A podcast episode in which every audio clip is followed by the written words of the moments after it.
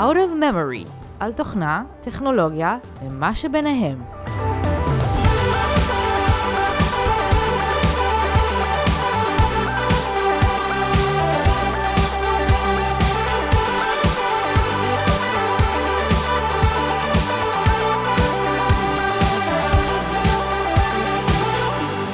ברוכים הבאים לפרק מספר 16 של Out of Memory. אני מיכה קאופמן. אני עופר זליג. הפרק שלנו היום פונה ליזמים לא טכנולוגיים בעיקר, ששואלים את עצמם שאלה מאוד נפוצה, האם נכון וכדאי להוציא את הפיתוח החוצה ל outsource, או לגייס מתכנתים או שותפים טכנולוגיים ולפתח את הכל in-house. בדרך כלל הפרקים שלנו פונים למתכנתים ולחובבי טכנולוגיה. הפעם דווקא אנחנו פונים יותר לאלה שמהצד השני, כלומר היזמים שחלקם לא טכנולוגיים, שרוצים להקים עסק. אם כי אנחנו חושבים שגם המתכנתים שבינינו ימצאו בפרק הזה הרבה עניין, ואולי זה יחדד קצת אה, איך נראים הדברים מהצד העסקי.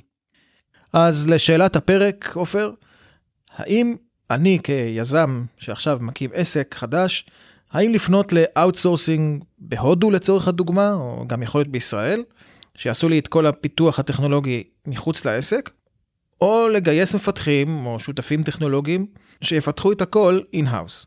כן, אז ככה, השאלה הזאת רחבה, היא אגב לא obvious להרבה אנשים שאפילו לא שואלים את עצמם את השאלה הזאת, ולכן אני חושב שעשינו את הפרק הזה.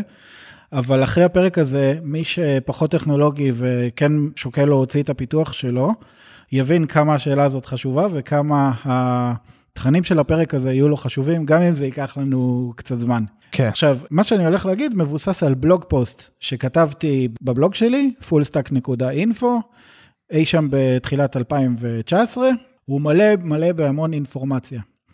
ולמה כתבתי אותו ולמה אנחנו מקליטים את זה עכשיו? אני רואה כל הזמן שאלות בפייסבוק, ברשתות אחרות, על הוצאת פיתוח, או לחילופין, במקרה היותר כואב, לא שאלות, אלא אנשים שהוציאו פיתוח ונכוו איתו. זה תמיד אותם סיפורים. הוצאנו פיתוח לחברה, זה לקח להם הרבה יותר זמן ממה שהם הבטיחו, זה עלה לנו הרבה יותר כסף ממה שהם התחייבו והוצאנו עוד ועוד. אנחנו רבים איתם, מגיעים לבית משפט, רוצים איזשהו מומחה שיגיד מי צודק, זה כמעט תמיד ככה. נדירים, אני לא אגיד שהם לא קיימים, נדירים הסיפורים שבהם הכל היה מושלם. הבית תוכנה עשה את הפיתוח בסכום שהוגדר, בזמן שהוגדר, וכל הצדדים מרוצים. ואני מדבר לא על דברים מאוד קטנים, בסדר? בוא תבנה לי איזשהו אתר WordPress תדמיתי לעסק, אני מדבר על מוצרים. אוקיי, עופר, אז אני יזם צעיר, רוצה להקים עכשיו איזה סטארט-אפ חדש, מה אתה תמליץ לי? ללכת ל outsourcing חיצוני, להוריד לי מהראש את כל הסיפור הזה ואולי לעשות את זה כמו שצריך, או לפתח אה, פה וגם לעשות את זה כמו שצריך עם אה, מפתחים אה, שיהיו חלק מהחברה. אז אני הולך לעשות ספוילר כבר מההתחלה, כי אנחנו הולכים לדבר על זה באריכות, אני הולך לנמק, אבל אני אעשה ספוילר למי שלא יקשיב עד הסוף. התשובה הקצרה היא לא. אל תוציא את הפיתוח שלך החוצה, ואני מדבר על פיתוח ליבה, וכבר אני אסביר מה זה פיתוח ליבה. חד משמעית לא, תפתח את זה פנימית. עכשיו, תלוי מי אתה. אתה אמרת שאתה יזם של סטארט-אפ. אז קודם כל אני רוצה איכשהו ליישר קו ולהבחין בין שתי חברות ולמי בעצם אנחנו פונים וטוענים את הטענה שלא להוציא פיתוח החוצה. יש חברות שהן חברות מוצר, שמה שהן מוציאות החוצה הוא החברה, הוא הליבה, ויש חברות שהן לא חברות מוצר. כלומר, הן פונות למישהו שיפתח להן משהו, אבל הוא לא מוצר הליבה שלהן. אוקיי? אז חברת מוצר, כמו שאתה אמרת, אתה יזם של איזשהו Software as a Service, והוא המוצר, הוא החברה. אוקיי? בלי המוצר שאתה מפתח או שמפתחים לך, אין חברה ולהפך. אז קחו את כל תוכנות הנהלת החשבונות שאתם מכירים, לא צריך לנקוב בשמות, הן חברות מוצר, אוקיי? התוכנה או האתר אינטרנט שאתם עושים login ומכניסים את כל החשבוניות ומה לא, הוא המוצר של החברה. הלאה, Uber היא חברת מוצר, Uber היא חברת טכנולוגיה, Uber היא לא חברה של נהגים. כן, יש לה נהגים והמון אופרציה, אבל Uber היא חברת טכנולוגיה, בזכות זה היא קמה. Fiverr היא חברת טכנולוגיה, היא חברת מוצר. כל החברה היא איזשהו אתר אינטרנט שמציע marketplace, וזה המוצר שלהם. ויש עוד המון המון המון דוגמאות כאלה. כל ה Software as a Service שאתם מכירים הם חברות מוצר. מה זה חברה שהיא לא חברת מוצר? אוקיי? אז הדוגמה הקלאסית בוא נגיד, הכי גדולה אולי במדינה, בישראל, היא משרדי הממשלה. משרד ממשלה, יש לו פעילות ציבורית, והוא צריך הרבה תוכנות מן הסתם, אבל התוכנות הן לא המשרד והמשרד הוא לא התוכנות. הוא צריך תוכנות, הוא צריך מערכות אינטרנט, חלקן פנימיות לא, חלקן אה, פונות לאזרח שיעשה כל מיני פעולות. אבל קשה לצפות ממשרד ממשלתי שהוא יחזיק את כל צוותי הפיתוח אצלו פנימית. זה קיים, לא ניכנס לזה, אבל זה לא הליבה שלו. אולי עופר דוגמה יותר פשוטה למישהו שהטכנולוגיה זה לא המוצר הליבה שלו, זה נניח סתם מישהו שהוא הסטארט-אפ שלו זה פיתוח עפיפונים. הוא יש לו עפיפון מאוד מיוחד, הוא מומחה בייצור עפיפונים. עכשיו הוא צריך גם איזשהו אתר נגיד לצורך העניין או איזושהי מערכת uh, סליקה באינטרנט או לקנות את העפיפונים שלו זה לא מוצר הליבה זה משהו שהוא חייב אותו אבל זה לא מה שהוא מוכר הוא מוכר עפיפונים. נכון האתר שבו הוא מוכר הסליקה מאחורה השירות לקוחות הם לא מוצר הליבה שלו. חברת ביטוח גם כן, הם צריכים, הם, הביזנס שלהם זה לעשות ביטוח, זה לחשב מחירים ופרמיות ו, ו, ולטפל בתביעות. לדברים האלה הם צריכים המון תוכנות, אבל התוכנה היא לא העסק. אז אנחנו בעצם מדברים עוד פעם על חברות מוצר, בסדר? בואו נשים את החברות האחרות בצד, אבל קודם כל, אם אתם סטארט-אפ או חברה קצת יותר גדולה, שרוצה לא לקחת מתכנתים, כי חבל על העלויות אולי של העסקת אנשים, על הקושי לגייס אותם והבנה טכנולוגית שנדרשת כדי לגייס אותם. אולי גם אה, חבל על זה שאני לא בטוח שאני אתן למתכנתים שלי full-time job, אבל אני אצטרך לשלם להם משרה מלאה. נכון, ואם אתה סטארט-אפ אז אתה לא רוצה לתת אולי equity לשותף טכנולוגי. אתה רוצה לשמור את האקוויטי ולשלם לו קצת אולי כדי שהוא יפתח. אוקיי, okay, אז נניח שאני כזה, אני, יש לי מוצר שהוא, הטכנולוגיה זה הליבה שלו. לצורך העניין בוא נגיד, יש לי רעיון לאתר אינטרנט ממש מגניב, חדשני, שאני רוצה לפתח. אז הטכנולוגיה זה הליבה שלי, נכון? כי יש לי אתר אינטרנט.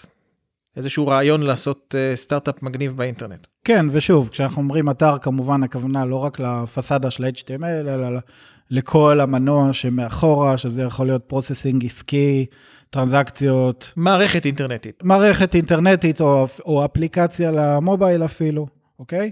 אפליקציית מובייל דוגמה מצוינת אוקיי עכשיו אתה אומר שאם זה הטכנולוגיה זה העיקר העסק שלי mm-hmm. כי אני רוצה לעשות אפליקציה מאוד מאוד נחמדה ולמכור אותה ולהרוויח עליה אז אני צריך לקחת מתכנתים in-house למה יפה, אז הטענה שלי היא כזאת, כשאתם פונים לחברת outsourcing כלשהי, שיכולים להיות לזה כל מיני שמות נפוצים בתעשייה, digital agency, software shop בתוכנה, אותו גוף, העובדה היא, ואני תכף הולך להסביר את זה, לפני שככה חלק מכם יקפצו, כמעט תמיד לא יהיה לו אכפת או את אותו אינטרס שלך על המוצר שלך ועל התוכנה שלך, כפי שלך יש. אוקיי? סליחה שאני משתמש בלשון זכר, אנחנו פונים לכל המינים, אבל כמעט תמיד לא תהיה זהות אינטרסים בין היזם לבין בית התוכנה, והקונפליקט הזה יכניס אתכם לעולם שלם של, כמו שאמרתי קודם, ריבים משפטיים, או עזוב, לפני שמגיעים לריבים משפטיים, לוויכוחים אינסופיים במיילים של אמרתי לך לעשות את זה, והבית תוכנה יגיד לא, לא סיכמנו שעושים את זה וזה לא כלול, מה, אבל ברור שצריך לעשות את זה? לא, זה לא ברור. ופשוט ראינו את זה, גם מיכה וגם אני, קורה בכל כך הרבה מקרים בעבר, והוויכוחים האלה הם לא החריג, הם הרוב. כמעט תמיד זה מה שיקרה. זאת אומרת, נדירים המקרים שבהם הכל יצא מושלם וכולם שמחים. זה כמו שאימא אומרת לילד, זה ייגמר בבכי. זה מה שאתה אומר. כן, זה ממש ככה, ופה הסקריפט הזה הוא ממש צפוי וידוע. זה קורה כל כך הרבה. אגב, הטריגר להקלטה שלנו היום, זה שבאחת הקבוצות פייסבוק ש... שאני משתתף בהן, של סטארט-אפיסטים, אני חושב, מישהי כתבה איזושהי אה, תלונה על סיפור שהיה לה, הפניתי אותה לבלוג פוסט שלי, והיא כתבה לי, אוי, חבל שלא קראתי את זה קודם, זה היה חוסך לי כל כך הרבה שברון לב. ובאמת, אנחנו רוצים שהבשורה הזאת, שהדבר הזה יגיע לכמה שיותר אנשים, כדי שיהיו מודעים לו, בעיקר האנשים הלא טכנולוגיים. אוקיי עופר אז אתה אומר שהאינטרסים אה, ראיית העולם היא לא תהיה זהה בין ה... בינך לבין המפתחים אוקיי אבל אולי שנייה אני חוזר אחורה אמרת שזה נכון במידה שאתה מפתח תוכנה או, או מוצר יש משמעות אם אתה מפתח תוכנה או מוצר יש איזה שהבדל בין הדברים האלה. כן, אז יש הבדל. אה, זאת אומרת, זה בסוף אותו דבר, אבל אני רוצה להסביר את הסמנטיקה בין מוצר לתוכנה. בצד המוצר, אוקיי, ה product, יש לנו בסוף, כשאנחנו מפתחים משהו, המפתחים לעיתים קרובות אה, שוכחים את המטרה העסקית, אה, מתמקדים באיזה טכנולוגיה מפתחים את זה, אבל בעצם מוצר זה המטרה העסקית. בסוף כשאנחנו מפתחים משהו, יש לו איזה מטרה עסקית, לעשות משהו ש, שמוכר ללקוחות, אם זה עסקיים, פרטיים, לא משנה מה, משהו ש, שמביא ביזנס value. וזה יכול להיות גם אם זה software as a service כזה קטן, וגם אם זה איזשהו אה, עסק אה, קצת יותר מסורתי. והביזנס value הזה, צריך שהוא יהיה user friendly, צריך ש... לא יודע, אם אנשים נכנסים אליו באיזשהו פאנל של חינם, ואז הם בסוף צריכים להשתכנע לשלם, אז הם משתכנעים לשלם. צריך שאנשים לא יברחו ממנו, צריך להיות ידידותי, צריך להיות הרבה דברים. זה ה product, בסדר? ה product זה, עזוב רגע את הטכנולוגיה, הוא צריך לעשות משהו שבסוף אה, זאת המטרה שבשבילה נפתח העסק הזה. ה software, התוכנה, היא כבר הצד הטכנולוגי. והצד הטכנולוגי זה, כבר נתקלתי עוד פעם, מהקצה השני ביזמים שלא מעניין אותם כלום על הטכנולוגיה. אני חושב שיש לנו הרבה מה להגיד על זה פה. לא מעניין אותם כי הם לא מבינים ולא רוצים להבין בטכנולוגיה, זה בסדר, אין לי ביקורת על זה, שהם לא מבינים ולא רוצים להבין בטכנולוגיה, אבל יש לזה משמעויות. וזה לא נכון שהפיתוח הוא קופסה שחורה. לתוצר של הפיתוח צריכות להיות כמה תכונות, והתכונות האלה חשובות. לא את כל התכונות האלה אפשר לראות. גם אדם מקצועי וגם אדם פחות מקצועי לפעמים לא יראה אותן. אוקיי? דוגמה לתכונות כאלה, כשעוד פעם נרחיב על זה אחר כך. זה שהקוד צריך להיות מאובטח. נכון, אנחנו שומעים כל uh, יומיים על פריצה למאגר כזה או אחר. היו המון כאלה רק בשנה האחרונה, ורק בישראל, ויש עוד המון כאלה בעולם. אז הוא צריך להיות מאובטח. מישהו צריך לבדוק את זה. הוא צריך שהביצועים שלו יהיו טובים. לא כשיש משתמש אחד או שניים, כשיש הרבה. והוא צריך להיות ניתן להרחבה, אוקיי? אתם מפתחים היום משהו, אין מצב שהפיתוח הראשוני, שיצטיים בשאיפה, בלי הרבה תקלות, תוך כמה חודשים, יהיה גם הפיתוח הסופי. אין מצב. תמיד הפיתוח יצטרך להתרחב לעוד דברים, או לעבור פיבוט, לעבור שינוי לדברים אחרים, והקוד שיוצרים לכם הוא לא קוד סטטי. אוקיי, אתם באים לבית תוכנה, כמה זה עולה? 50 אלף דולר, קח 50 אלף דולר, תפתח לי, סיימנו, תודה רבה. ממש לא, הוא צריך, הוא כל הזמן יעבור שינויים, והוא כל הזמן צריך גם להיות ניתן לתחזוקה. תמיד יהיו באגים שצריך לתקן. תמיד יהיו פתאום גרסאות חדשות של מערכות הפעלה או דפדפנים, או מערכות אה, לטלפון הסלולרי שמתעדכנות, ופתאום מה שעבד קודם לא יעבוד. כן, עופר, אבל אני, אני יזם, אני לא מבין בטכנולוגיה. איך אני אמור לדעת אם הטכנולוגיה טובה? לעבור קורסים בטכנולוגיה כיזם בשביל להבין את זה? לא, אתה לא אמור. מה שאתה כן אמור, ואני חושב שזאת התזה ש... שאנחנו מדברים עליה היום, היא שאתה צריך לקחת את האנשים שכן מבינים בזה. ושוב, יש נטייה, הרבה פעמים, לא לקחת את האנשים האלה, כי אם זה שותף טכנולוגי, אז הוא ייקח אקוויטי שיקר ליזם הלא טכנולוגי לתת אותו, ואם זה מתכנתים, כמו שאמרנו קודם, זה איזושהי התחייבות HRית אה, ארוכת טווח. אני יכול גם להבין את החשש הזה, כלומר לקחת שותף שיקח לי אקוויטי או לקחת מתכנתים שאני אצטרך לשלם להם משכורת גם אם אין לי איך למלא להם את כל הזמן. אני לא בטוח שאני באמת אוכל למלא להם את כל הזמן ומשכורת שלהם היא תהיה קבועה, אז כאן יש אולי איזשהו יתרון בלהוציא החוצה, אני, אפשר להבין את החשש הזה. נכון, אז הנטייה במקור היא להגיד, אוקיי, זה משהו שאני לא יודע לעשות, ולכן אני אוציא אותו החוצה באיזשהו fixed price למישהו חיצוני שיעשה אותו. ואני טוען שהגישה הזאת עולה אחר כך ביוקר, כי זה בסדר לא לדעת, אבל תיקח את האנשים שכן יודעים ושהם יהיו איתך, ואם זה לא בכסף, אז זה כן ב equity. אבל אין מנוס מזה, כי שוב פעם, יש ניגוד אינטרסים, ואני רוצה עכשיו להסביר אותו, בין בית התוכנה לבין היזם. עכשיו, רק כדי ליישר קו, אנחנו מדברים לא על רמאים, בסדר? אנחנו מדברים על מצב שבו כולם אנשים הגונים, גם היזם העסקי וגם בית התוכנה, בסדר? יש גם אנשים לא הגונים בתעשייה, בסדר? ראינו גם הרבה דוגמאות לאלה.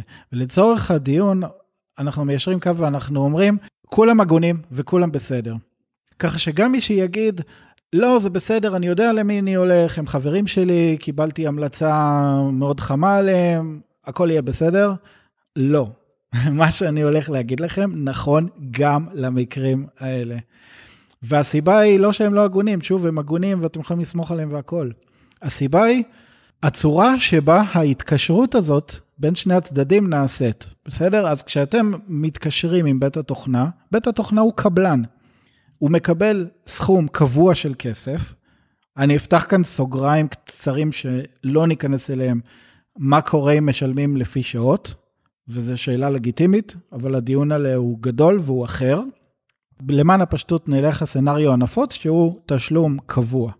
וברגע שהקבלן נותן הצעת מחיר ונחתמת הזמנת עבודה והוא מתחיל לעבוד, האינטרס של הקבלן, ושוב, לא מרוע, מתוך איזושהי מחשבה עסקית ומתוך אה, שלפעמים הוא מודע אליה, לרוב הקבלן מודע אליה, לפעמים לא, היא שעכשיו הוא צריך להוציא את הכמות הכי קטנה של זמן וכסף כדי לדלבר את המוצר. בסדר? הוא נתן 50, 100 אלף דולר, לא משנה כמה, הצעת מחיר, אחרי שהוא תמחר אותה ו... ועשה את החישובים של, של כמה זה מסובך לפתח את זה, וכרגע הוא רוצה להוציא את זה כמה שיותר מהר מהידיים שלו. כן, הסכום לא חשוב פה במקרה הזה, גם אם הוא קיבל סכום שנראה לו עם רזרבות אה, ושומנים גבוהים, בכל מקרה הוא מנסה לעשות את זה במינימום מאמצים זמן ו- ולהרוויח כמה שיותר. נכון. גם אם יש לו לצורך העניין מלא מלא מלא רזרבות. נכון, עכשיו מי שחכם, בתוכנה חכם, גם יודע לקחת רזרבות ו... אתה יודע, ותמיד אנחנו, אנחנו יודעים כמתכנתים שתמיד אנחנו מעריכים בהערכות בחסר. אז מי שלוקח רזרבות גם כנראה ישתמש בהן.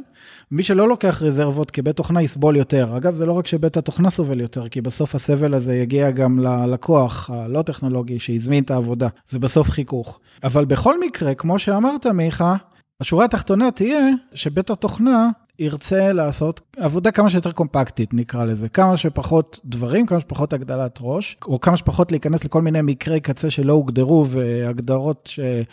ותכונות שהן נון פונקשיונל של המוצר, כדי לדלבר אותו כמה שיותר מהר. זה נכון לא רק לגבי בית תוכנה, גם לכל בעל מקצוע שאתה מזמין הביתה. קרה שעשיתי שיפוצים. אתה מזמין מישהו שיעשה איזושהי עבודה בבית. אם יש לו שתי אפשרויות מול העיניים, והוא צריך כרגע לבחור האם לעשות את א' או את ב', והוא לא יודע כי לא אמרת לו, זה לא הוגדר בשום מקום, הוא יבחר את האפשרות הכי נוחה לו. הקלה הזאת שבה לא צריך לצבוע בסוף אחר כך. או... כן. אם במקרה אתה אמרת לו לפני זה מה אתה מעדיף, אז הוא יעשה מה שאמרת לו, אבל הוא, כשיהיה לו צומת החלטה שלא ידועה, בהגדרה יבחר מה שקצר, זול. כן, וכולנו מכירים את זה מהסכמי שיפוץ, שתמיד תוך כדי השיפוץ יש הרבה דברים אה, לא ידועים. אגב, במרכאות לא ידועים, כי השיפוצניק תמיד יודע. אבל בשלב הצעת המחיר, הוא לא יכניס אותם. לפעמים גם בתום לב הוא מגיע למשהו. נכון, אבל גם אז אה, אפשר בצורה חכמה לצפות את הדברים האלה מראש. זאת אומרת, להגיד, אני רוצה מחיר שבו גם אם נתקלת אחרי פתיחת הרצפה ב... לא יודע מה, בצנרת לא סטנדרטית, בריקבון, בלא יודע מה, אז המחיר שנתת לי כולל את זה שאתה תתקן את זה. לא הכל ניתן לפתרון, אבל כן, אפשר להקביל את זה. אפשר להקביל את זה לתחום השיפוצים בהיבט זה שהאינטרס עכשיו של השיפוצניק יהיה לעשות כמה שפחות, ובשלב הצעת המחיר הוא, הוא הזמן שבו יש לך את המנוף להגדיר את ההגדרות, רק שרוב האנשים לא יודעים מה להגדיר ומה לבקש. אז מה שלא תבקש לא יהיה, וזה ידוע. אני רק אגיד דבר אחד, אם אתם לא טכנולוגים, אתם חייבים לקחת מישהו מטעמכם, טכנולוגי, יועץ טכנולוגי, כן, תשלמו לו טיפה כסף, שהוא לא הבית תוכנה שיפתח, אבל הוא בכלל ידע לבוא לבית התוכנה ולהגדיר את הדרישות הנכונות. אם ראיתם את הקליפ הזה שמסתובב ברשתות החברתיות, מה שנקרא ארסח, שהולך איזה אשכנזי לפלף למוסך ודופקים אותו, ואז הוא מביא איתו איזה חבר ארס שידע לדבר עם המוסכניק, ולהגיד את הדברים הנכונים, אז זה אותו דבר, זה בערך אותו דבר. שוב, אבל אנחנו לא מדברים אפילו רק על רמאים, אנחנו מדברים, עוד פעם, גם כשכולם הגונים, לדעת לדבר ולדעת להציג את הדרישות, זה נדבך מאוד חשוב, כי מה שלא תבקשו, כנראה שלא יהיה. אם בת התוכנה הוא טוב, הוא יגיד לכם לפני הצעת המחיר, תראו, אתם גם צריכים א', ב', ג', ד', ה', שלא ביקשתם מאיתנו וצריך, ואז זה כן ייכנס להצעת מחיר, אבל לא תמיד זה המצב. לפעמים בית התוכנה לא ידע שאתם מצפים למשהו. לפעמים לכם, כאנשי עסקים, נורא נורא ברור שתכונה מסוימת צריכה להיות במוצר, אוקיי? מיכה לך ולי יצא להיתקל בכל מיני ויכוחים כאלה בעבר עם לקוחות, היה להם מאוד ברור שצריך להיות משהו. לנו, באמת ובתמים, לא היה ברור שזה צריך להיות. ומנסים לשכנע שהפיצ'ר הזה, ברור, אי אפשר בלעדיו, איך אפשר? אבל אנחנו לא ידענו את זה, כי אנחנו לא באים מאותו דומיין, מאותו תחום עסקי של הלקוח שבא וביקש את זה. ולהוסיף את מה שהוא ביקש, זה לא משהו של כמה שעות עבודה בודדות שאפשר לעשות ג'סטה. זה חתיכת פיתוח גדול, שיכול להיות חודש, חודשיים עבודה של מתכנת ו-QA ומה לא. אז זה לא מובן מאליו, הכל צריך לצוף מההתחלה. אוקיי, עופר, אז אתה יכול לתת לי דוגמאות לדברים כאלה שאני, כ... לדוגמה, כיזם שלא מבין בטכנולוגיה, איזה דברים טכנולוגיים אני לא יודע לשאול, שבשבילם אני צריך את היועץ הזה. כן, אז אני אתן כמה דוגמאות שנגעתי בהן קודם במילה או שתיים, אני רוצה לגעת בהן קצת יותר, כי כל אחת מהדוגמאות האלה שווה דיון מאוד חשוב ומאוד משמעותי מבחינה עסקית, כלכלית, למיזם. בראש ובראשונה, security. לא חסרים סיפורים בארץ ובעולם של דליפות מידע, והדליפות האלה קרו בגלל דברים מאוד אה, טריוויאליים לפעמים בניהול השרתים, כמו database שהיה פתוח לכל העולם, וסתם גולשים מכל העולם על ידי דפדפן, יכלו להוריד את כל פרטי הלקוחות שלכם, יוזרים, כרטיסי אשראי ומה לא. דוגמה אחת מפה מאוסטרליה, שזה בדיוק הדבר שקרה, בנק הדם הראשי, שבו יש תורמי דם. היה להם איזשהו, לא, לא מדבר על המערכת back office שלהם שהייתה בסדר, אבל דווקא האתר החיצוני, שבו אנשים יוכלו לעשות לוגין ולקבוע תור לתרומת דם. באתר הזה היה שאלון, שאלון רפואי, עם שאלות מאוד, חלקן אינטימיות, כמו מחלות שהיו או שיש לכם, פרטנרים שאוקיי, עלולים להדביק אתכם במחלות מין, דברים מאוד מאוד אישיים, ללא ספק. מסתבר שאחד המתכנתים, ה database האמיתי, ה production, או העתק שלו, וזה לא משנה, ישב אצלו במחשב desktop ככה, מתחת לשולחן כנראה. אף אחד לא ידע על זה, זה היה פתוח לאינטרנט, זה לא היה כמו בחוות שרתים אה, מוקשחת כמו שצריך, במצב אידיאלי. אנשים מצאו את זה והם הורידו את זה, את ה database הרגיש הזה עם כל הפרטים הנורא נורא רגישים האלה. החברה, ש... בית התוכנה שפיתח את זה, היה בית תוכנה גדול, ומוכר, עם הרבה לקוחות גדולים ומכובדים באוסטרליה. אתה יודע, מיכה, מה בית התוכנה הזה עושה היום? מוכר מלפפונים חמוצים? אולי, כי הוא לא קיים. נכנסים לאתר שלהם, אין אתר כזה. האתר לא, זאת אומרת, הם, הם סגרו את העסק. נסגר השלטר, אף אחד לא בא אליהם אחרי הפארסה הזאת. פרצו למעשה ל database שישב, העתק של ה database שישב אצל אחד המתכנתים במחשב בזמן הפיתוח. כן, קח בארץ את מה שהיה עם אלקטור. כולם אה, יודעים, לפני הבחירות, סליחה, אני לא יכול להגיד אה, הבחירות בה"א הידיעה, כי היו כמה, אבל אה, כן, אלקטור של הליכוד, דיברו על זה כל כך הרבה בתקשורת, היו שם כמה דברים מאוד מאוד מביכים. וגם אנחנו, באחד הפרקים. נכון, גם אנחנו דיברנו על זה, חלק מהדברים המביכים היו שרשימת היוזרים והסיסמאות של אנשים שמנהלים את המערכת הייתה זמינה באיזשהו קובץ שכולם יכלו להגיע אליו, אם אני זוכר נכון. הלינק לקובץ הזה, אם תגיד, לא, מה, אני צריך לנחש איזשהו URL? לא, גם הלינק אליו היה בתוך, ה, אם אתה עושה view source לאתר שלהם. ואתה רואה איך להגיע אליו. וזהו, ואז יש לך את המפתחות לממלכה, יש לך אדמין לכל הדבר הזה, ויש לך את פרטי כל התושבים, תעודות הזהות שלהם ומה לא. נכון. אז אני, עופר, הנה שוב אני בכובע של היזם הלא טכנולוג.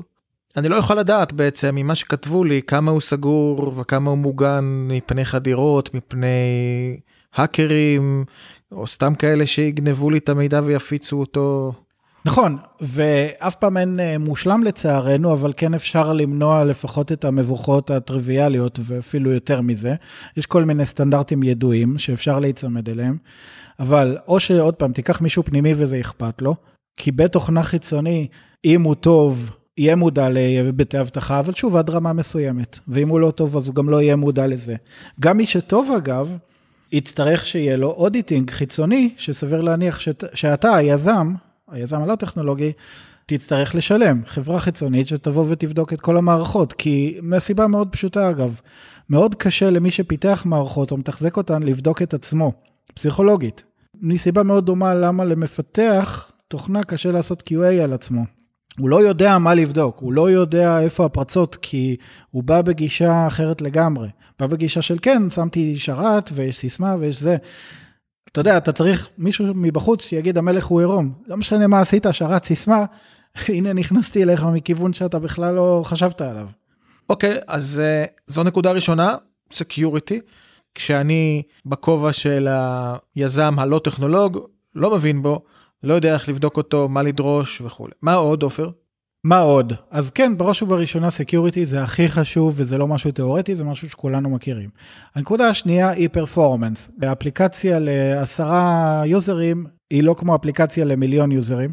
צריך לעשות את הדברים כך ש... אתה יודע, אנחנו כולנו יודעים על מה שנקרא, צריך לפתח MVP, minimum viable product. לא צריכים להוציא סכומים מטורפים בהתחלה כשאנחנו עוד לא יודעים מה, מה המוצר ואם הוא יתפוס ואם יהיה לנו כסף אחר כך וכולי. זה בסדר, הוא לא צריך להיות למיליון יוזרים בהתחלה.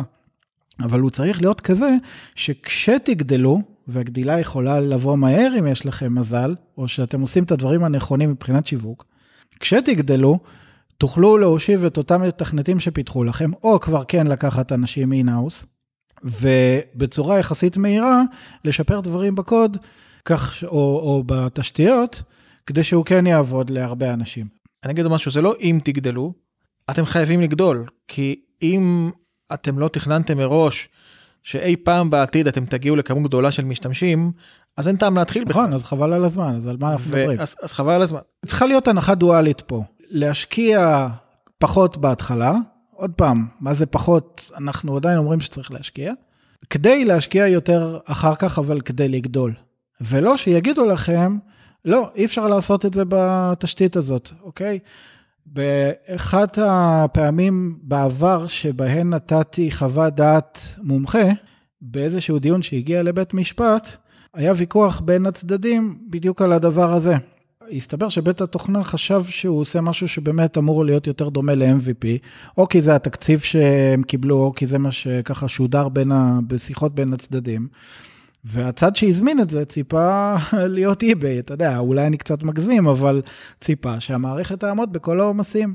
וזה לא רק שהיה צריך להוציא כסף כדי לעשות את זה, היה צריך פחות או יותר לבנות את הכל מההתחלה, במקרה ההוא. עכשיו, כשבית התוכנה יבוא וידגים לכם את מה שהוא בנה, אוקיי? וגם כשהוא יבדוק את זה עם עצמו, יעבוד פנטסטי, הכל עובד, הכל עובד מהר.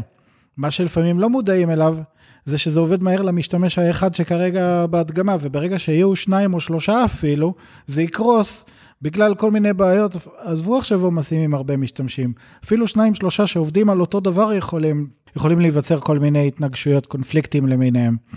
אז יש פה הרבה מה לבדוק. עכשיו, כדי שתראו, כשאני לא מדבר באוויר, אני הולך לתת לכם דוגמה אפית. למי שלא חי בארצות הברית, כי מי שכן חי בארצות הברית מכיר את זה טוב, יש בארצות הברית את מה שנקרא אובמה קר. אובמה קר זה כינוי לאתר, healthcare.gov, אוקיי? המהפכה של אובמה, בגלל זה קוראים לזה אובמה קר של אה, איזושהי מערכת בריאות ממשלתית ולא רק ביטוחים פרטיים. עבדו על זה הרבה זמן, וכשהמערכת הזאת הושקה, היא הייתה כישלון בקנה מידה אפי, מיכה. היא לא עבדה, היא נפלה כל הזמן, היו לה מלא באגים, אנשים לא יכלו להיכנס אליה, אנשים לא יכלו להשתמש בה. וזה לא היה באגים שאפשר לתקן אותם בקלות. מסתבר היה שכל הארכיטקטורה הייתה גרועה ולא נכונה, אי אפשר היה פשוט לכתוב פאצ'ים שיתקנו. הכל היה לא נכון והכל לא עבד, לא עבד ונתקע במשך חודשים, עד שהגיעו מומחי תוכנה, אני חושב, אני לא בטוח שהם אפילו התנדבו לעשות את זה בלי תשלום, לא, לא סגור על הפרט הזה, וחילצו את המערכת הזאת על ידי זה שהם בעצם שכתבו אותה כמעט מההתחלה. וואו, ונזרקו כאן מיליונים לפח. מיליונים? מיכה, זה ארצות הברית. זה כן, זה הכל בגדול. אני חושב שזה הגיע למאות מיליונים, אם לא חצה את המיליארד, שניים, לא יודע כמה אפשר לגגל ולמצוא את זה. ההפסד והבזבוז היו עצומים, עצומים בגלל ניהול לא נכון. אבל אני בטוח ששר הבריאות האמריקאי שהציגו לו את המערכת, ורק הוא ועוד איזה שלושה היו מחוברים, אז הכל עבד יופי. נכון, בדיוק. ואז הוא אמר, הנה, בניתם לי מה שאני רוצה, אני לא טכנולוג, אבל אני רואה שזה עובד. נכון. עכשיו, אני לא אומר שמשרד אה, הבריאות הלאומי של ארה"ב צריך להעסיק עכשיו מתכנתים אינהאוס. סליחה, אני חוזר בי. דווקא במקרה שלהם אולי כן, אוקיי? המ- המ- המנגנון מספיק גדול כדי להצדיק עכשיו 10, 20, 30 מתכנתים במשרה מלאה שעובדים ויהיה להם כל הזמן עבודה במקרה הזה. לחלק ממשרדי ממשלה זה מה שנכון, לא תמיד. אבל זאת לא הנקודה, הנקודה היא, בסדר, פניתם לבית תוכנה חיצוני והיה מכרז והכול, גם מכרז יש לו המון אה, ניגודי אינטרסים, עולם שלם, אבל כבר עשיתם את זה, תעשו את זה דרך אנשי מקצוע שיודעים לדרוש את הדרישות הנכונות. ויש הרבה כאלה, על חלק דיברנו, על חלק עוד נדבר. של מה המוצר צריך לעשות, איך הקוד צריך להיראות, פיקוח צמוד על הקוד, דברים מדידים, דברים לא מדידים, המון המון דברים שפשוט לא עשו שם. פשוט סמכו על בית התוכנה שיפתח את הדברים הנכונים. באוסטרליה היה אה, סקר, אה, איך זה נקרא? כמו משאל עם כזה, ש, שבו כל האזרחים ביום מסוים צריכים לה- להיכנס ולענות, ו, ולענות אה, המון שאלות לצורך הלשכה המרכזית לסטטיסטיקה. את המערכת הזאת בנתה IBM, היא נכשלה כישלון חרוץ באותו יום שבו היה הסקר. היו איזה שהם false positives, כל מיני ראוטרים חשבו שעושים עליהם התקפת אה, דידוס, אה, מה שנקרא הצ- הצפה של קריאות ממדינות אחרות, ולכן הם אה, נסגרו כאמצעי הגנה, הסתבר שזה לא היה דידוס, אבל המערכת הזאת קרסה. היה ממש כישלון שבעקבותיו IBM שילמה לממשלת אוסטרליה כמה מיליוני דולרים כפיצוי. וזה IBM, אוקיי? אז שוב, זה לא משנה אם הבית תוכנה קטן או גדול, ושוב, נניח שכולם הגונים ולא רמאים. עדיין צריך לדעת לנהל אותם בגלל ניגוד האינטרסים שדיברתי עליו קודם. אוקיי, עופר, אז דיברנו על נושא של security, שאני בכובע של יזם לא טכנולוג, צריך מישהו שיעזור לי איתו. דיברנו עכשיו על נושא של גדילה, סקלביליות, עמידה בעומסים. מה עוד יכול להיות אה, שאני לא יודע ואני צריך שיעזרו לי איתו כיזם שהוא לא טכנולוג? אז תחזוקה, דיברנו על זה בקצרה קודם, תחזוקה זה החשיבות להבין שאנחנו לא מפתחים משהו, משלמים עליו כסף, נגמר הפיתוח המושלם, אה, ככה כנראה מניחים, וכולם הולכים לדרכם. כל תוכנה צריכה תחזוקה, כל תוכנה תעבור שינויים, הסביבה שבה היא רצה תעבור שינויים. אגב, לא בגלל שהיא לא מושלמת, אלא בגלל שהעולם השתנה מסביבה. נכון. דפדפנים השתנו, גרסאות אנדרואיד ו-iOS השתנו, התוכנה עצמה צריכה לעמוד בדרישות נוספות, אוקיי? אקססיביליות, אולי ניגע בזה גם, איזושהי דרישה חוקית שלא הייתה קודם. אולי אנחנו עופר כדי ותיקים בתחום, שכבר הקמנו בית תוכנה לפני כמה? 20 שנה? Mm-hmm. אז אנחנו רואים את זה ממש, כי דברים שפיתחנו לפני 20 שנה, שעוד לא היה פלאפונים ולא היה טאבלטים, והדפדפנים היו אקספלורר 5, עבדו סבבה בזמנו, והיו אחלה עובדים, אבל העולם השתנה, ופתאום אנשים גולשים מעוד דפדפנים, ואחרי זה הם גולשים גם עם טלפונים ניידים וטאבלטים. טכנולוגיות חדשות שהגיעו ודרישות חדשות שהשוק צריך ופתאום הדברים צריכים להיראות מודרני יותר וכולי וכולי. אז זה לא שהמוצר לא היה טוב אז, פשוט הסביבה השתנתה. נכון, אז תמיד צריך לתחזק, וחשוב כשמתחזקים שהקוד, ושוב פעם, יזם לא טכנולוגי, לא יודע להסתכל על קוד, אבל בשביל זה הוא צריך או שיהיה לו מישהו פנימי, או מישהו שהוא, שייעץ לו. מול בית התוכנה צריך לדאוג שיבנו קוד ברמה גבוהה, קוד שניתן לתחזוקה, קוד שניתן להרחבה, ורק אדם טכני יודע להסתכל עליהם ולדעת לדרוש אותם, ויודע אחר כך לבדוק שבית התוכנה אכן סיפק אותם. אז בנושא הזה עופר צריך גם לציין שלפעמים יש חברות, בעיקר חברות קטנות או גם בינוניות, שמשתמשות בטכנולוגיה שהיא ייחודית להם, שאחר כך שום בית תוכנה אחר לא יוכל להיכנס אליה ולשנות אותה. אם מדובר על איזה מוצר מדף שלהם, או באמת שפה איזוטרית שהם משתמשים בה, או איזה database איזוטרי שהם משתמשים בו, כי ככה הם רגילים מאיזושהי סיבה. או שיש להם מתכנתים שדינוזאורים, אתה יודע, שיודעים רק את הדבר הזה, וזה הכי נוח להשתמש בזה, כי מה אכפת? או שיש להם מוצר שהם פיתחו פעם, והם מתבססים עליו, והוא מוצר ייחודי להם שאף אחד, אף בית תוכנה אחר לא יוכל להמשיך משם הלאה. ואנחנו שנינו מכירים מקרים כאלה עופר מהעבר. נכון, של שתי הדוגמאות האלה. כן, ובעצם היזם היה עכשיו שבוי של אותה חברה והוא לא יכול לעבור לשום חברה אחרת כי הטכנולוגיה היא טכנולוגיה שגם אין לו רישיון אליה אפילו. הם לא יכולים אפילו להעביר את זה לחברת צד ג' מבחינת מבחינה משפטית. נכון, הם נעולים. מה שבא היזם הלא טכנולוגי ואומר, וסליחה שאם אני נשמע סטריאוטיפי, כי שוב, אני מדבר על דברים שהיו, על דברים שהיו במציאות. היזם הלא טכנולוגי מרים ידיים מטאפוריות ואומר, אני לא מבין בטכנולוגיה, אני לא רוצה להבין בטכנולוגיה. אני מבין בעסקים, אני מבין בלמכור, אני מכיר את הביזנס שלי. תפתחו, אני אומר לכם מה אני צריך, תפתחו את זה. ואז הוא חוסם את עצמו במודע מלהשתתף באיזושהי צורה בהחלטות הטכנולוגיות, וכתוצאה מזה קורים הדברים שהרגע אמרת. כמו שימוש ב database איזוטרי שאף אחד אחר לא משתמש בו ופשוט נתקעים עם המערכת. לבית התוכנה זה היה מאוד קל להשתמש ב database האיזוטרי הזה.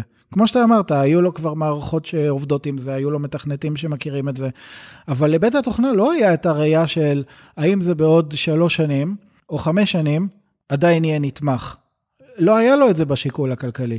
עופר, אני אתן עוד דוגמה שקרתה לנו כבית אה, תוכנה מלפני הרבה שנים, שפנה אלינו לקוח כלשהו, לפני שהוא פנה אלינו, הוא פנה לחברה אחרת שאני לא אזכיר פה את שמה, אתה יודע מי אני מתכוון, חברה גדולה מאוד, שתפתח לו איזשהו מוצר וובי, אתר לצורך העניין מערכת אינטרנטית. החברה ההיא נתנה לו לוח זמנים של אני חושב חודשיים זה היה, אם אני לא טועה. משהו מאוד מצחיק יחסית למה שהוא ביקש. כן, מאוד מצחיק. עם מחיר מאוד מצחיק. מחיר מצחיק. הסיבה שנתנו לו את הדבר הזה, מכיוון שהם חשבו להתבסס על איזשהו מוצר מדף שלהם, שאיתו הם היו בטוחים שהוא יסגור את כל הפינות, זה רק פה ושם קסטומיזציות. לנו היה ברור שזה לא יעבוד, אבל לא משנה, הוא עשה את זה. אה, זה הוארך כחודשיים, ואני חושב שאחרי כחצי שנה, עופר? שנה, אני חושב. או יותר? שנה? שנה של התבחבשות. שנה לאחר מכן, אחרי שזה היה אמור להיות חודשיים, אה, הוא פנה אלינו ואמר, חבר'ה, זה לא עובד, אני צריך שתעשו את זה מההתחלה. הוא לא אמר מההתחלה, אבל לא, אנחנו היינו צריכים להגיד לו שצריך לעשות מההתחלה. כן. מאיפה כל הבעיה התחילה? מזה שהחברה חשבה שהדרישות שהוא ביקש מהם מתאימות בדיוק למוצר מדף הזה. וזה נכון יכול להיות, לא מרוע לב, יכול להיות שבאמת זה התאים באותו רגע לכל הדרישות של המוצר מדף שלהם. אבל המוצר שלהם הוא קופסה שחורה שאי אפשר לגעת בו.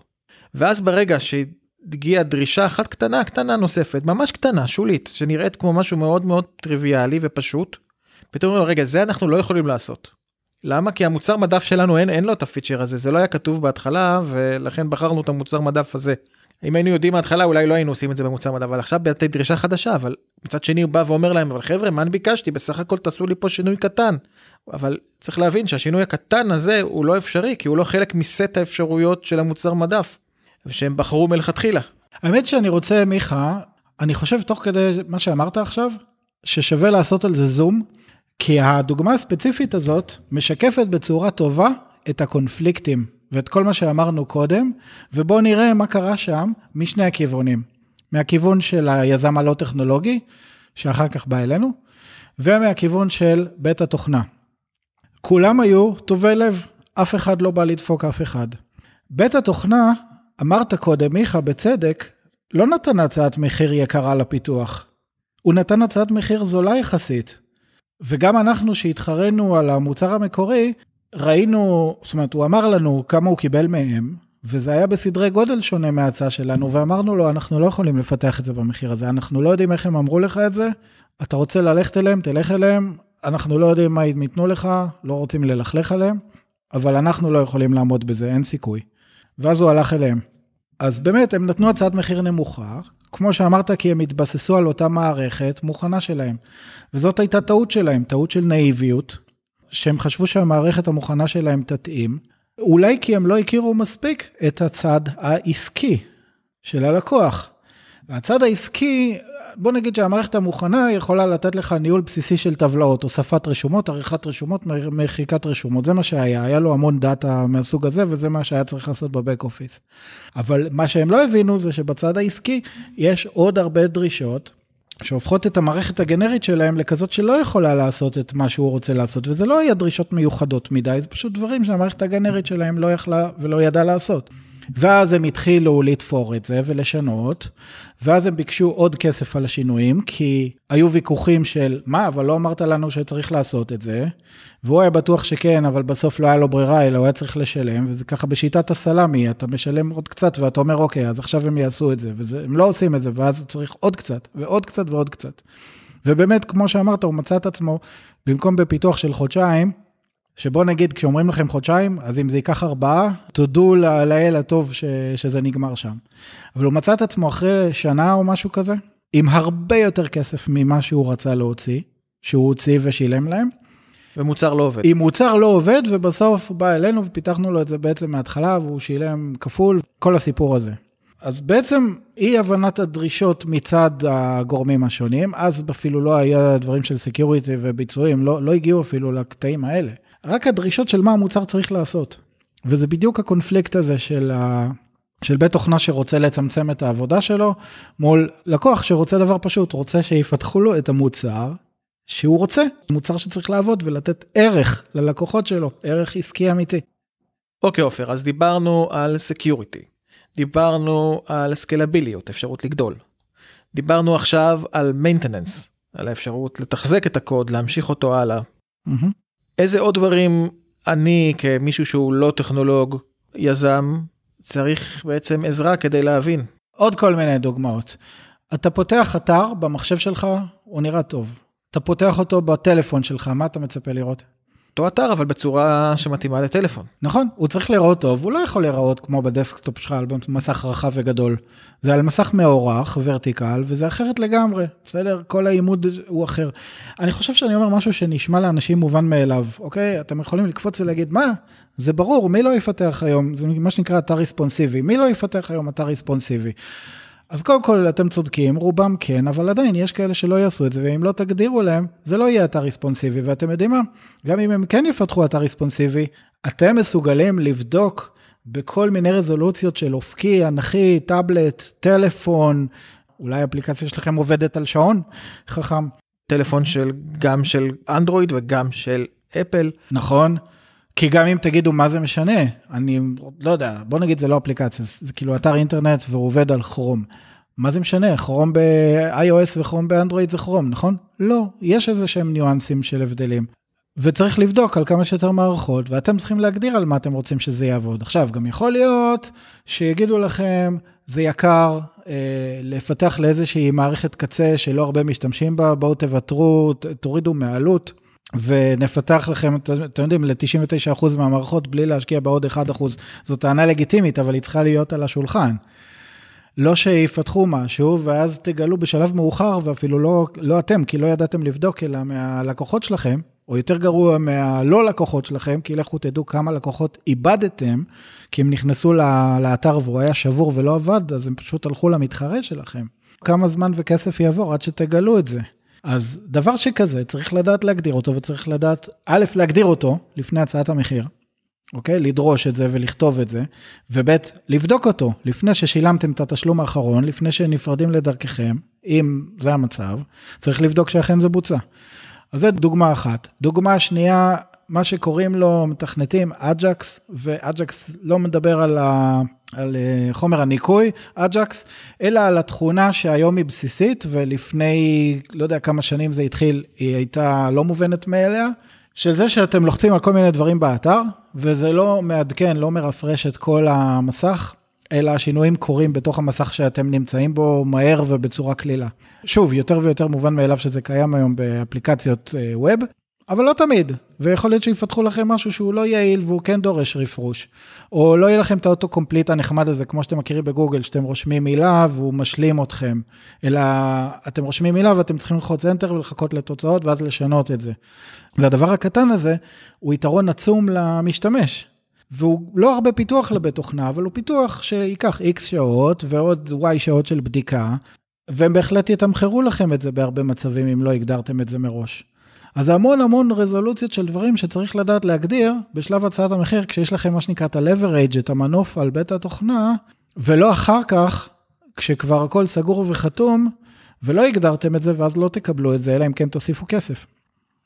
על האקססיביליות, אוקיי, נגישות, פעם זה היה רצון טוב של אתרים, היום זה אפילו החוק, החוק אומר שאתרים צריכים לעמוד בכל מיני כללי נגישות, שלא ניכנס לכל הפרטים שלהם, אבל אם לא תגדירו אותם לבית התוכנה, אולי לא תקבלו אותם. שוב, אולי מטוב ליבו הוא יגיד לכם לפני הצעת המחיר מה עם נגישות, ואז תדונו בזה, אבל לפעמים זה לא יקרה.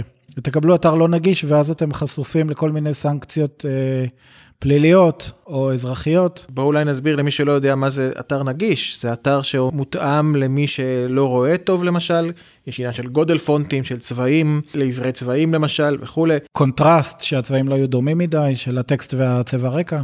או אנשים שקשה להם להשתמש בעכבר מכל מיני סיבות uh, פיזיות, ואתר צריך להתאים גם לעבוד עם מקלדת בלבד, וכל מיני דברים כאלה. יכול להיות שאתם לא מודעים בכלל לזה שהחוק מחייב אתכם, ואתם חשופים לתביעות.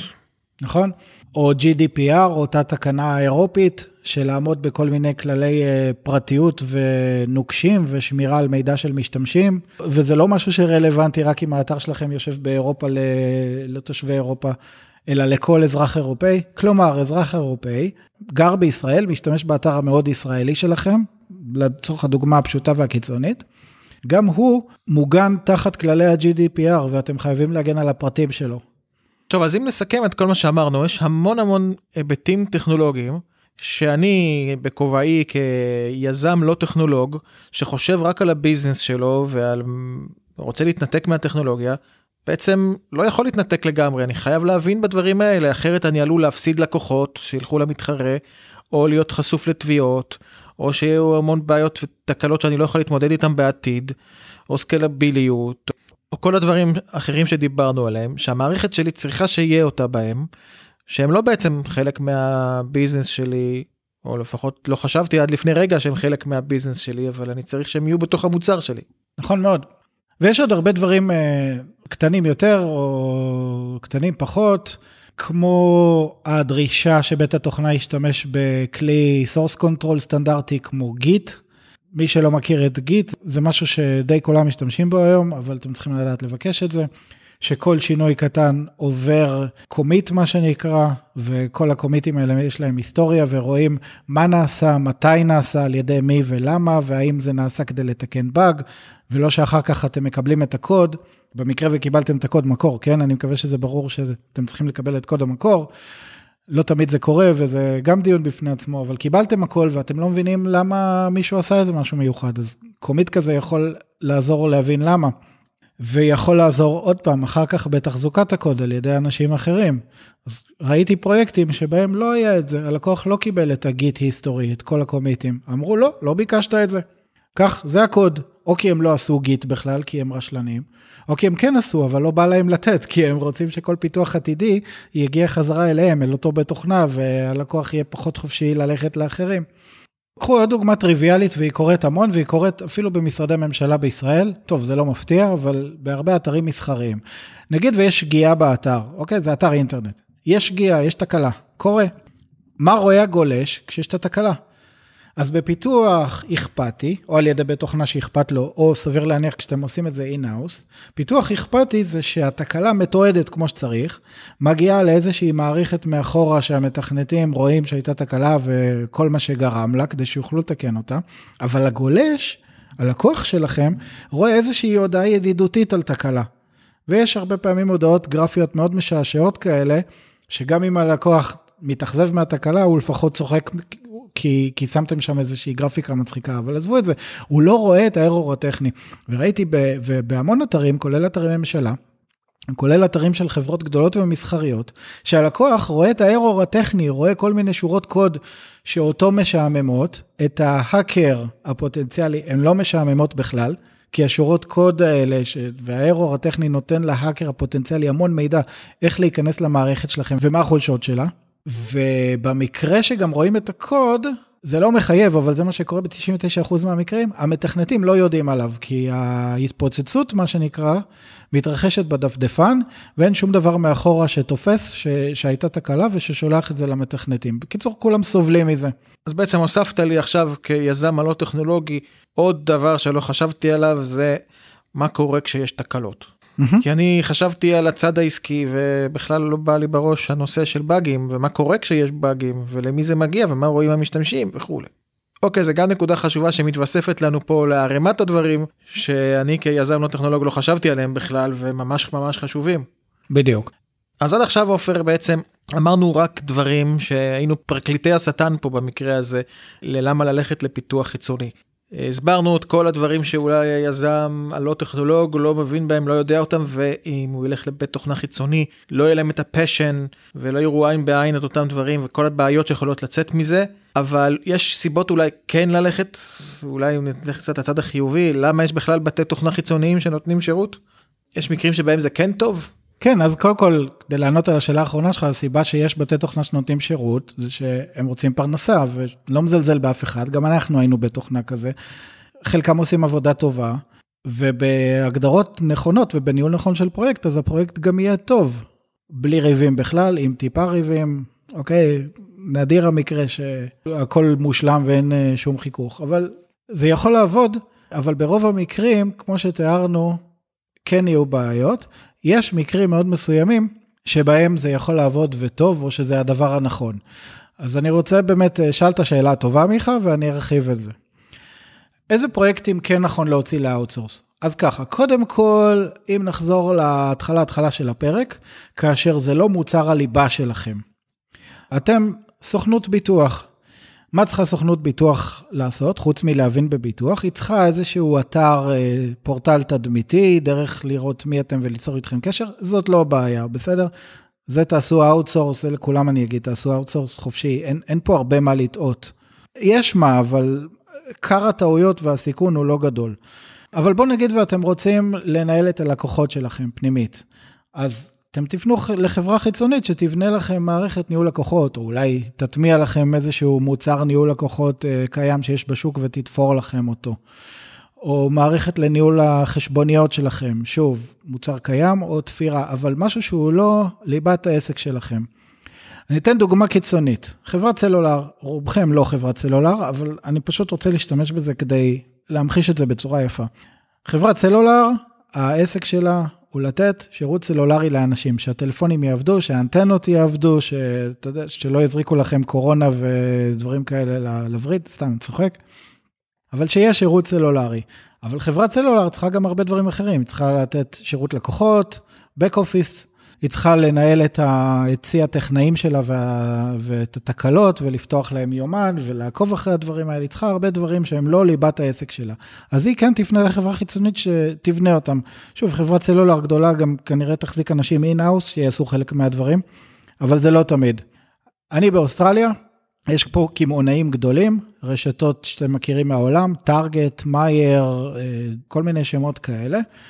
אני יכול להגיד לכם מכלי ראשון שאפילו הם עובדים עם חברות חיצוניות שעושות להם את הסליקה ואת ניהול המלאי, וזה לא תמיד עובד, יש לפעמים חיכוכים עם הדברים האלה. אבל זה דוגמה למשהו שהוא לא ה-core business שלהם.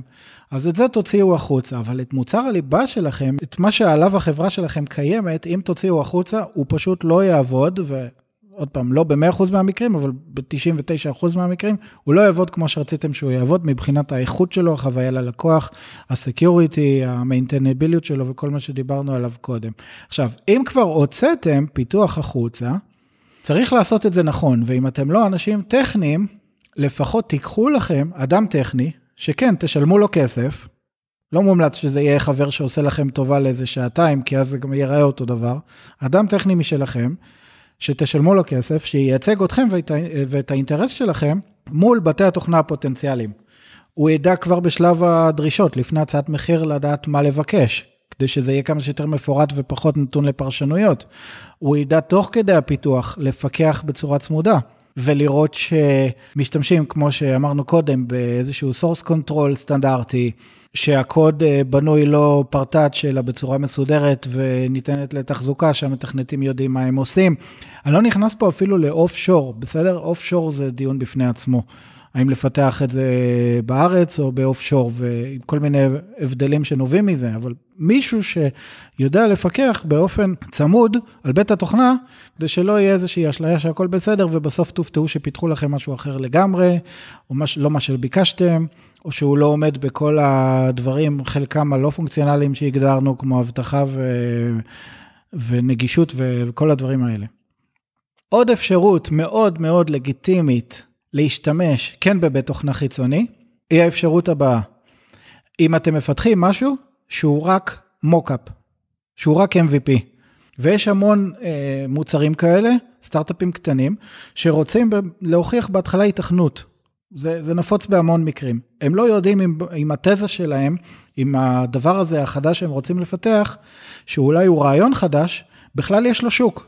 כלומר הם אומרים אני אעשה עכשיו איזושהי בדיקה בכלל אם זה אפשרי. תעשה לי עכשיו משהו שכאילו עובד, לא חשוב ה security, לא חשוב ה maintenance, לא חשוב הכלום. בכל מקרה, אם זה יהיה טוב ואני אקבל משקיע אולי שאני אפנה אליו ואני אציג לו את זה ואם הוא ייתן לי תקציב אז אני אתחיל לפתח את זה מההתחלה בצורה אחרת.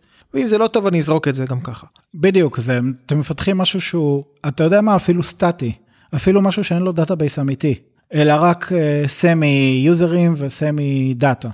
משהו שאתם רוצים או לבדוק עם החברים שלכם כדי לראות, הנה, קחו, תשתמשו, תראו אם, תגידו לי אם זה בכלל משהו שאתם אוהבים ואת הקונספט שלו. או למשקיעים, סתם, הערה על משקיעים. משקיעים, כשתגיעו אליהם ותגידו, אנחנו צריכים כסף לפיתוח ולשיווק ולזה ולזה ולזה, כמעט תמיד הפיתוח הוא לא הבעיה. נכון שהמשקיעים רוצים לראות את ההון האנושי שלכם, זה אפילו הכי חשוב, אבל הם יצאו מתוך הנחה שטכנית יש לכם את האפשרות לפתח את מה שאתם רוצים. הטכנולוגיות היום ברובם, אלא אם כן המצאתם איזה משהו פורץ דרך טכנולוגי, רוב הדברים היום הם אה, זמינים ו... ויודעים שתדעו לפתח אותם. אבל אתם רוצים להוכיח היתכנות של העסק שלכם, שבכלל הוא וייבל, שבכלל יש לו משתמשים. לזה, בבקשה, תפתחו מוקאפ בתקציב מוגבל, כסף שאתם מוצאים מהכיס, כדי לא עוד פעם לקחת שותפים ולשרוף אחוזים יקרים, אבל בידיעה שזה ילך לפח אחר כך. שזה רק מוקאפ, וברגע שתוכיחו היתכנות, אתם תתחילו לבנות את המוצר האמיתי שלכם מההתחלה, בקוד כמו שצריך ו-in-house. ואז זה יעזור לכם להתפקס על, ה, על הפיתוח העסקי שלכם ועל המשקיעים שלכם ומה לא, ולהוציא את הטכנולוגיה החוצה, שוב, רק לצורך המוקאפ. עוד אפשרות שבה משתמשים ב-outsource, ו- ולזה מיכה, יש כל מיני פלטפורמות אה, נפוצות בעולם, כמו freelancer.com, כל מיני כאלה.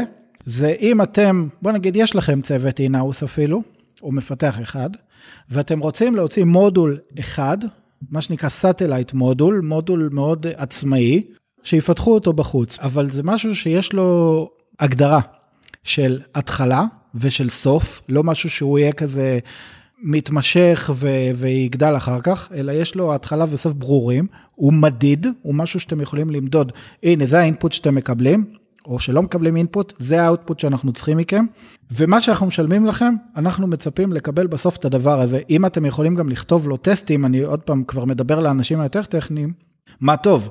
זאת אומרת, תבואו לפרילנסר, תגיד, תגידו לו, אני כותב טסט. אתה צריך לממש את מה שאמרתי. ההגדרה של, ה, של העבודה המושלמת מצדך זה שהטסט הזה עובר. עכשיו, הוא יכול גם לרמות בדרך, במודע או לא במודע, ולעשות שהטסט יעבור, ו... אבל לא באמת לעשות את הדברים בצורה היעילה והנכונה.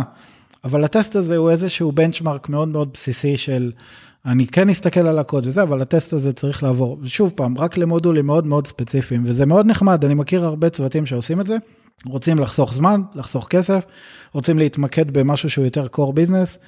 אז זהו, אז יש כל מיני דוגמאות, למתי כן להוציא? עוד פעם, לרוב אם אתם יזם לא טכני ומשהו שהוא מוצר הליבה שלכם, לא להוציא אותו החוצה, לא לחסוך אם זה בכסף או באחוזים.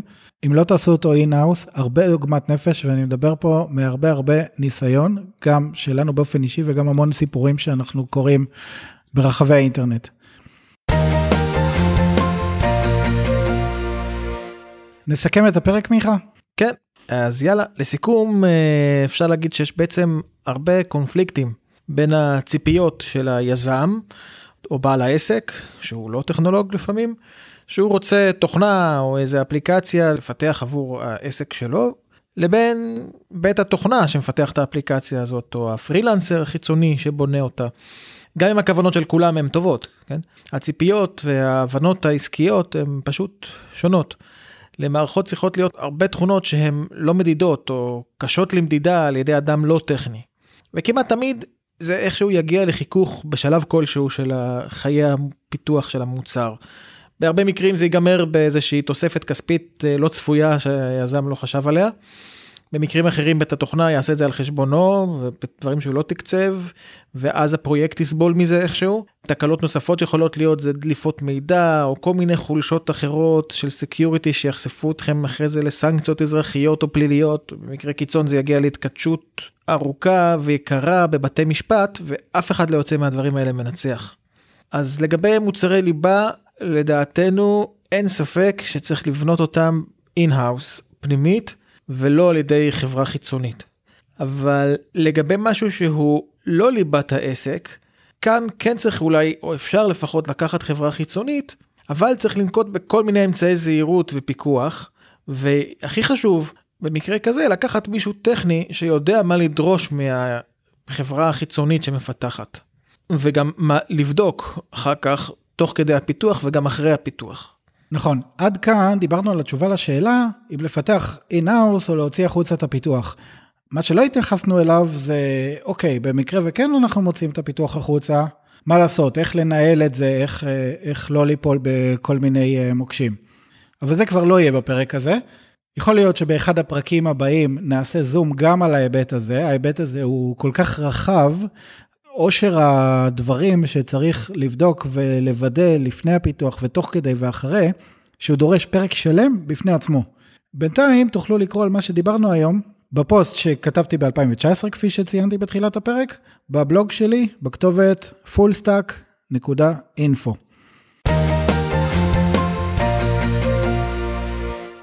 עד כאן פרק 16 של Out of Memory. עקבו אחרינו בפייסבוק ובטוויטר. עקבו אחרי הפיד של הפודקאסט באפליקציה החביבה עליכם וככה תקבלו את כל עדכון אוטומטי על כל פרק חדש. מילה אחת לגבי סקר המאזינים, הפנינו אתכם לסקר בפרקים הקודמים, בפרק 14 ו-15. קיבלנו כבר עשרות תשובות ותודה לכל מי שענה. החלטנו לא לסגור את הסקר, אלא להשאיר אותו פתוח עד להודעה חדשה, אז מי שעוד לא מילא מוזמן לגשת אליו ולמלא. לינק לסקר תמצאו בדף הפייסבוק שלנו שנקרא פודקאסט Out of Memory, גם בקבוצת הפייסבוק שלנו, שנקרא Out of Memory, ובטוויטר שלנו. את המסקנות עוד לא איבדנו, אבל תשמעו עליהן בהמשך. יש הערות או תובנות לגבי הפרק? תכתבו לנו. למשל, אם אתם מסכימים איתנו, אם יש לכם תובנות אחרות ממה שתיארנו כאן, נשמח לשמוע, נשמח לדבר על זה. אז זהו, נתראה בפרק הבא של Out of Memory. ביי עופר. ביי מיכה.